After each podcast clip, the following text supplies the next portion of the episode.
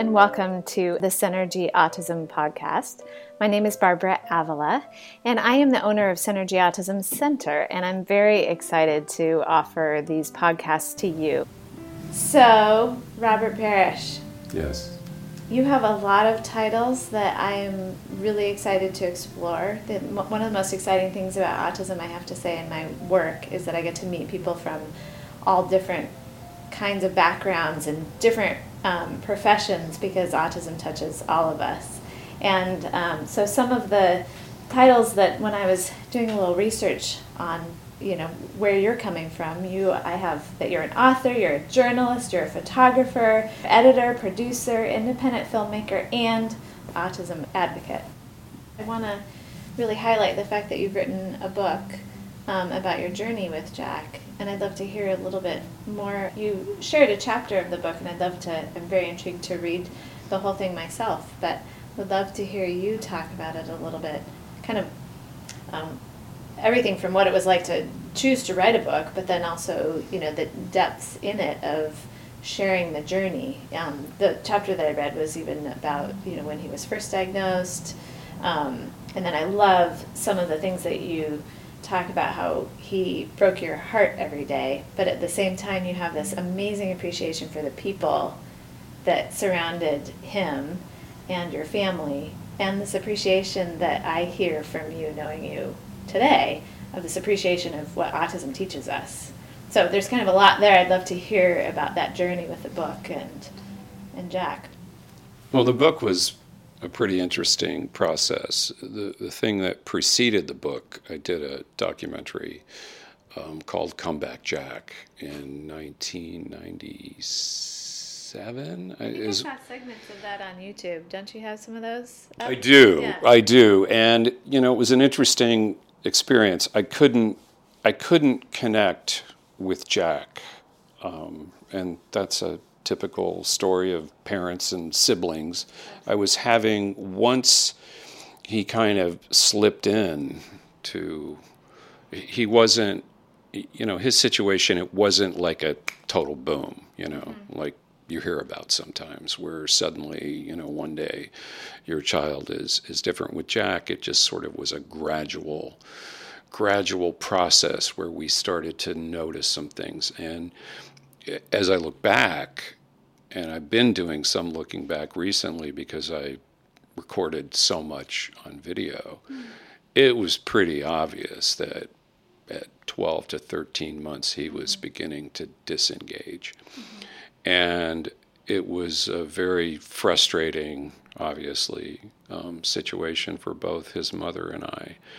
And I was trying, even though I had no knowledge, I was trying to figure out ways to connect with him. Mm-hmm. I'm very connected with my other children, whether it's through sports or whether it's through just being a dad. You know, I have mm-hmm. great relationships with my other three kids, which I'm thankful for. And I'm, I'm the like the playful dad. You know, I'm the fun dad, mm-hmm. um, and my older boys now I consider like two of my best friends. My daughter's kind of in between that, you know, where I still get all dad on her every once in a while. but it sure makes sense having four children and um, having that be so important. Why those early days or early years, probably you know that first year, that you wanted so desperately to have that same connection with him, and then um, it just didn't quite go the way that you had anticipated. And I was really lucky. I tell people this all the time that I had two older boys who I'd done so much of what the dad fantasy is, right, with with their sons. And so I'm not going to say it didn't affect me, but it was muted a little bit by the fact that I'd already been there. You know, this wasn't my first son and the whole dad dream thing that, you know, fathers and sons have, which really is profound. Mm-hmm. The fact that I'd been there and done that before helped me cope in a better way mm, with Jack. But back to his, you know, kind of leaving us. I mean, the comeback Jack thing was, you know, at the time that I did that film, the whole idea was to get him, you know, because he was gone. He was he was there physically, but every day it seemed like his perseverations became stronger, his obsessions became stronger, and this was when he was you know, 15, 16 months old. But back, this was 1990. Wow, so that was during a time that autism was one in 10,000 was actually the numbers. And so that's a time when probably people didn't know much to be able to support you or be able to give you information you needed. It was horrifying, actually, as I look back on it and compare it to today. Um, we didn't want him to be autistic mm-hmm. or on spectrum.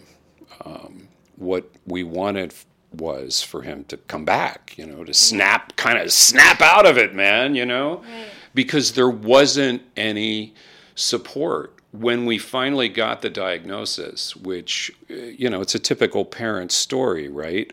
We go to a speech therapist, and the speech therapist, I remember, said to us, you know, I think he might be autistic. Mm. And we're freaked out because the internet hardly had any information. We finally ended up getting an appointment at Children's Hospital in Cincinnati, which was a great hospital, but had I can't even remember what the it was the CCDD Cincinnati Department of Developmental Disabilities. They had no specific uh, you know place for people to go to try to get the diagnosis. Mm-hmm. Anyway, we ended up getting the diagnosis, and you know, I, I mean, it was such a, a, a profound day. It was like I remember it was two days before my birthday and we sat in this conference room with a doctor who was just had no bedside manner. And I can't remember if I wrote about this in the book or not, but but essentially the message was your child is autistic, you're going to need to find a place for him to go. Mm-hmm. That was it. And they handed us copies of some stuff from the Indiana Resource for Autism mm-hmm. that you could barely read because the copies weren't very good. And I was just I was pissed. And so your first reaction was anger. Absolutely. At the system. Yes. Mm-hmm. At the system, having that diagnosis back then, especially, was very much like someone telling you your kid had cancer. Wasn't any hope involved with it no, at that time. No mm-hmm. hope. And yeah. and and basically, it was just deal with this. Here you go. I mean, I've interviewed so many parents over the years who came from my generation of of parents with kids on spectrum, but I've also interviewed people from 10, 15, 20, 30 years before. Mm-hmm. And that was even more horrifying. Yeah. You know, what those people went through, the whole refrigerator mother thing. Yeah. Oh my God. Yeah. Oh, yeah, it's just just it, but it was it was just there was nothing hopeful, there was nothing positive. And the more I searched because parents I'm sure still today once the symptoms start to present you're going to start looking and you're going to start looking on the internet you're going to start looking on television and and even in 1996 the internet was slow you know it wasn't a lot of information. There was virtually nothing on television. And it was Dan Marino who really kind of sparked the idea for me. He was on Good Morning America one morning with his son, and he was talking openly about autism. And I thought, wow, man. And his son, I can't remember what his son's name is, but, you know, he was acting like Jack he was, you know, he was mm-hmm. stimming. He was like, you know, not focused, and he was looking around. And I thought, okay, that's cool. You know, there's this guy out there who's talking about his son, talking about autism in mainstream media. Mm-hmm. And Doug Flutie also, uh-huh. you know, because I like football, so I, I knew these guys. And I started thinking, I got to do something. I got to, I got to, I really have to make a huge effort to, to get some kind of messaging out there. So I got a new camera. Thankfully, technology had gotten to the point where I could afford to get a broadcast quality camera. And what year are we talking here? 97. Okay. Yeah. So still pretty early on. He was about, what, seven ish then? Who, Jack? Yeah. No, he was, at that point, he was like four. Oh, He was born in 93. Oh, he was born in '93. Yeah. Being diagnosed in '93. Okay. Yeah, So born in he was just 93. Right. So he was pretty early on after the diagnosis. You decided, hey, wait a minute, I got to get out there and start talking about autism. Right, mm-hmm. right. Because I knew how painful it was for our family. I was, I was upset that I couldn't get any information from anywhere. Mm-hmm. There was virtually nothing on television. The only reference point I had, of course, was Rain Man, Right. and that wasn't a pretty picture. Right. So I made this film, put it together, and I'd been working at the PBS station in Cincinnati, and the film basically was completely embraced by them. It went out to PBS, it went internationally, it went just all over the place. And I would be, you know, it was great, but it wasn't Okay. the there's there's a long convoluted story uh, about why that film was so wonderful, but you know, quite honestly, it it led to the end of Group B. It's not something that you know is is worth going into, but you know, the bottom line was that, and I've learned this over the years of my career, when you put something out into the public, you really have to be careful and I'd set up a website. I'd set up email contact, which was 99.9% of the emails that came in were awesome, and I felt like I was really, you know, being helpful. Jack's mom was being helpful, um, but then there was one email that started and just changed everything, and that's really, you know, all I need to say about that. Well, you also you put out a documentary at, at a time. I mean, autism is controversial all the time, but especially then. Um, were you? Was there anything about the film that was controversial from a kind of more society No, perspective? or- no. Actually, it's it's a beautiful, hopeful story about a family embracing a diagnosis and seeing him get on the road to fulfilling his potential. It's it's a wonderful film, and um, I'm really incredibly proud of it. And it was that film that ultimately you asked me about the book. Um, it was ultimately that film that led to the book because because I started getting requests to speak at conferences, and so I started doing that.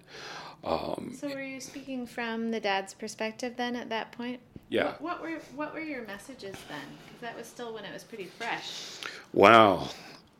You know, the one thing that really was important to me to talk about was keep your family together.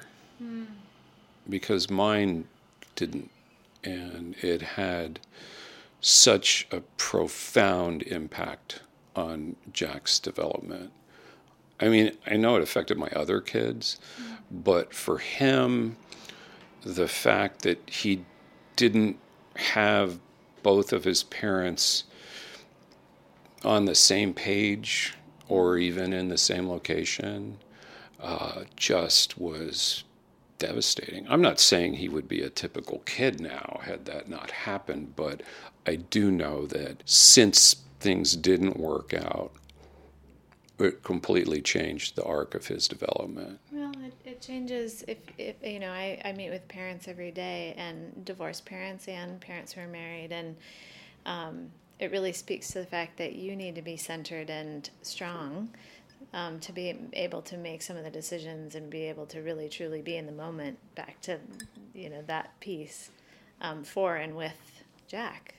So I hear you Yeah, it's tough. And that was my message. That was when I would go, I, I don't know how many conferences that I presented at. I did breakout sessions. I was really into it for six or seven years mm. where I was just, you know, going out and and talking about families and how you know this child came from somewhere mm-hmm. right? Mm-hmm. And the fact that we both were responsible for bringing him into this world mm-hmm. the fact that that fractured was just, you know, it was heartbreaking. And um, so, and, and then the dad thing too, you know, obviously getting into that and, and talking to dads and, and uh, then interviewing people and doing work beyond Comeback Jack. Um, so, so you, you were saying that you went from that movie into then um, the book. So why did you decide to write the book? Well, I was in Salt Lake City uh, speaking at a big conference, and my whole thing was showing videos and talking about my experiences. And it just happened to be an incredibly big room, right, with great sound. And I was really on. And so after I finished, um, I had been in touch with a couple of publishers about the idea, but ultimately my presentation was was good, and I met with one of the editors at Jossey-Bass after, and we started working on a book. And I didn't have time. The one thing you haven't seen about the book is I didn't have time because I was so busy with other stuff to write the whole thing myself. Mm. So I reached out to everybody that I knew in the autism community to give me a chapter. And so collaborative idea, especially since really that's what kind of I got from your history with Jack is that there were so many people involved. So who did you have write chapters? Arnold Miller, and Arnold Miller was truly one of my mentors, one of the most brilliant men I've ever met. We found out about him and and really comeback jack is very much about the language and cognitive development center in boston. And we found out about dr miller through dr greenspan stanley greenspan who we because that was one thing about our journey with jack is we worked really hard to find anybody we could. mm-hmm and there happened to be a woman in the neighborhood who had a son with a diagnosis, and she was a nurse, and she'd heard about Dr. Greenspan. Anyway, we made several trips to Washington, D.C., and met with him. We tried auditory integration training, which was another part of the cure thing. I'm doing air quotes when I say cure, right? and uh, but we ended up meeting Dr. Miller, who was who was brilliant, and spent a summer plus at uh, his school in Boston, and it was so incredibly helpful. You know, we had some real this hope. Is the, the Miller method, right? Where so he, you had Jack up on uh, different. Um, elevated elevated boards yes, yeah yeah yeah mm-hmm. and we had an amazing teacher and dr miller was amazing his wife was amazing and it was really that that's where the whole comeback jack thing really took shape you know, I had a lot of videos of us at home, but but in Boston, it was it was extraordinary, and uh, yeah. So sorry. You know, you know, one thing that I'm hearing is that you were really involved with intervention. Is that true? Oh yeah, yeah. Um, the reason why I bring that up is that you know oftentimes it's moms who end up going to a lot of those appointments and. Um, I try really hard to bring in fathers into that and to really celebrate the fact that fathers have um, this amazing ability to be in the moment and playful, like you were saying. And so, what was that like learning from these people as dad? Like, how how was that whole like integrating it into your life? Or I don't want to put words in your mouth. Wow, that's such a great question.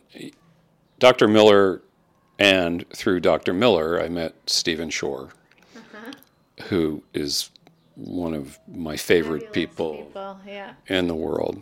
And just from from both of them, what I saw, you know, you've got the sign in your office: "Live in the moment, make it so beautiful that it will be worth remembering." Right, mm-hmm.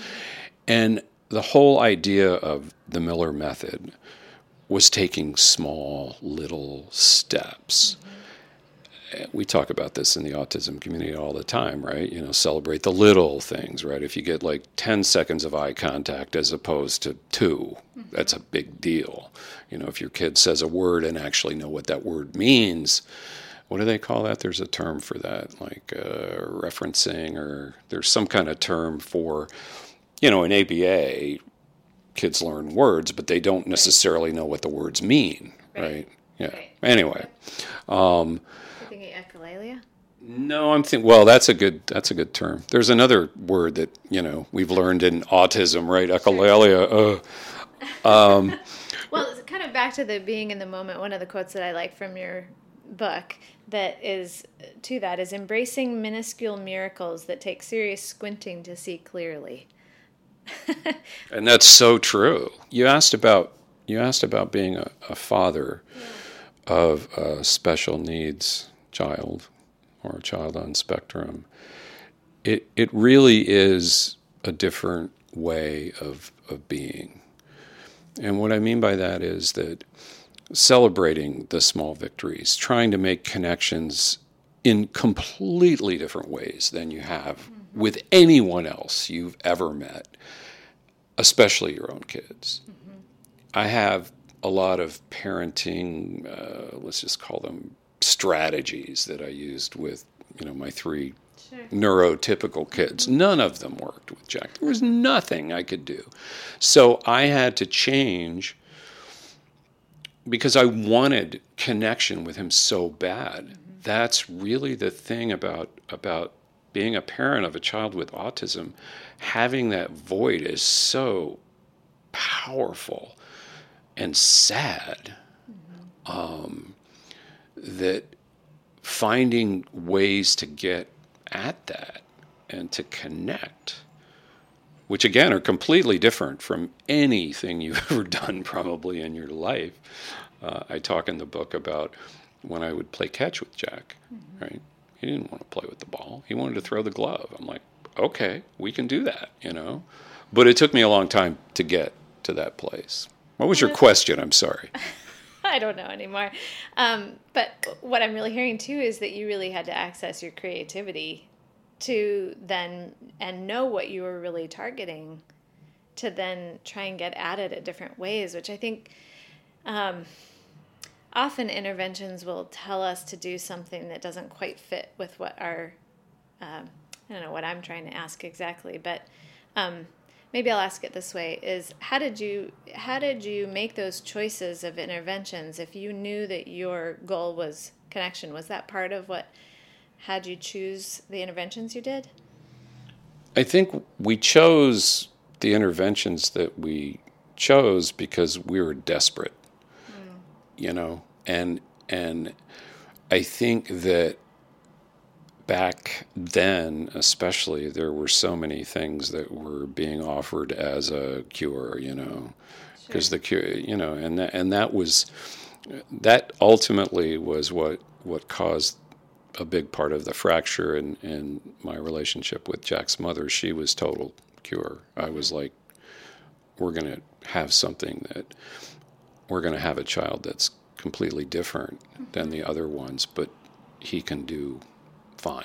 You know, we just need to love him up and find ways to uh, help him reach. It's interesting because I actually see that a lot in my work, uh, where dads actually are the ones who see long term, but then also really value the connection, which you know we hear. Um, kind of stereotypically that it's the other way around so it's it's been so interesting that yeah we but we all get really driven in our own ways i can only imagine how hard that would be on a marriage Yeah, and I, I used to say, and, and I really do believe this, it wasn't Jack's autism that created the family breakup. It was more just kind of two people who weren't on the same page. And Yeah. of course, there was a lot more that, that happened. But, you know, I think uh, there's there's so many threads to this, obviously, and there's so many so many areas that um, we can address. And I've completely lost my train of thought. Thankfully, I'll be editing this. So, ask me another question. if it's like any of your radio shows now or your podcast you'll keep it in just because it's funny Who knows, right? Oh God.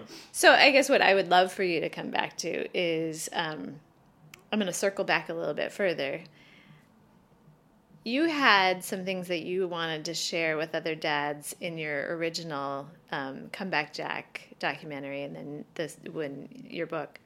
I'd love to hear if you have things in hindsight this many years later.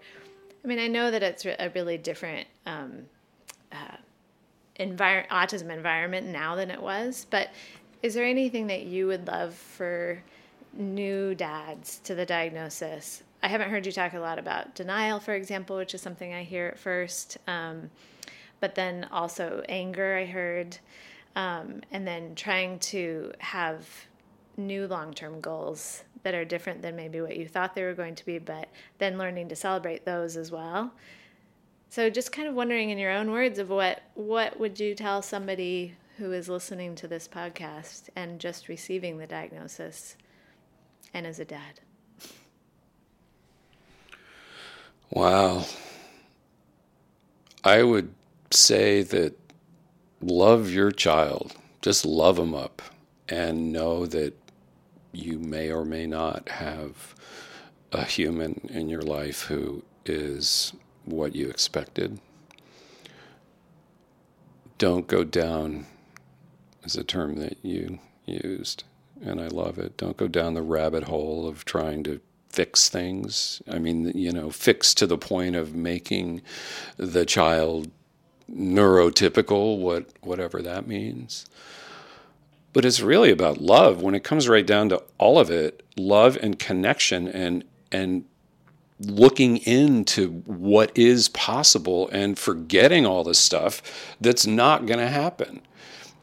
I had a really profound moment when I was writing this book where having raised three neurotypical kids, okay, kid gets driver's license. It's a frightening thought for a parent. You know, there's so many things girlfriends, boyfriends, all of the stuff that I had to help my kids navigate through, none of them are going to be there and are not there for Jack.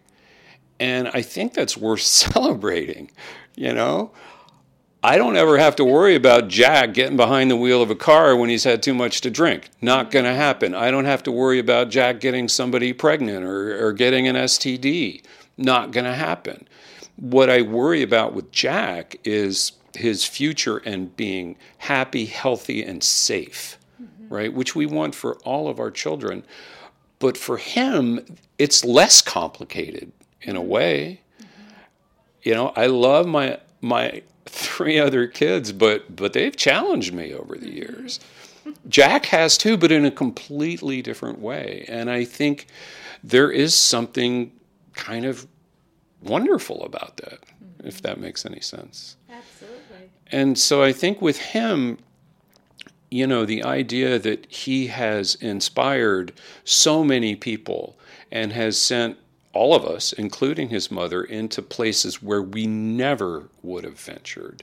He's made me, and I believe I can speak for my children, a much better human being than I ever would have been. And and that's something that dads need to realize I think when they get the diagnosis that they're going to be on a path that is horribly difficult. Just try. It will try every part of of your soul. But if you can get through it and focus on the importance of raising a child, you're going to meet people who are awesome. You're going to appreciate things, the, the little victories, that the little moments in a way that you've never appreciated. The depth that comes from from having a child with autism, um, the depth of feeling. You know, I, I need to tell one story. When Jack was like eight, and he was spending like half time with me and his sister mom was not around. And uh, so I used to take him on hikes. You know how it is when you're a, a, parent with autism. It's like, okay, you know, I'm tired of him watching videos. I can't, I can't stand Winnie the Pooh for another moment. It's nice outside. What are we going to do? We're getting the hell out of here. And so I would, I would take Jack and Courtney on hikes, and it was always tough to get him to away from the television, you know. And, and so we drag him outside. We got on this trail, and it was a sunny day, and he kept stopping, and he kept stopping and dropping to the ground, and he would just start throwing dirt up in the air, you know, and he's getting it on me, he's getting it on Courtney. And, you know, he was obsessed with this throwing the dirt. Obsessed but not upset. I'm No, no, it was like his, you know, he Very was, focused. he was, very, yes, he was very focused, perseverating, I think is the right term. And he just kept doing it. And I'd get him up, you know, and I'm getting like, oh, God, Jack, come on, man. We just need to go for a walk. And Courtney, who's 14 months older, is just really irritated at this point. You know, come on, Jack, we're walking, you know, it's great, whatever. And this went on for 20 minutes where we'd maybe take five or six steps and he'd get down on the ground and he'd throw dirt up in the air. And finally, Courtney was like, this is ridiculous. You know, she's ready to go home. You know, the the mood of the hike has completely changed into this whole thing. And she I, I believe, if my memory is correct, she was so frustrated, she got down on the ground and she was going to yell at him, right? And just say, God, you know, uh, trying to give him some guidance.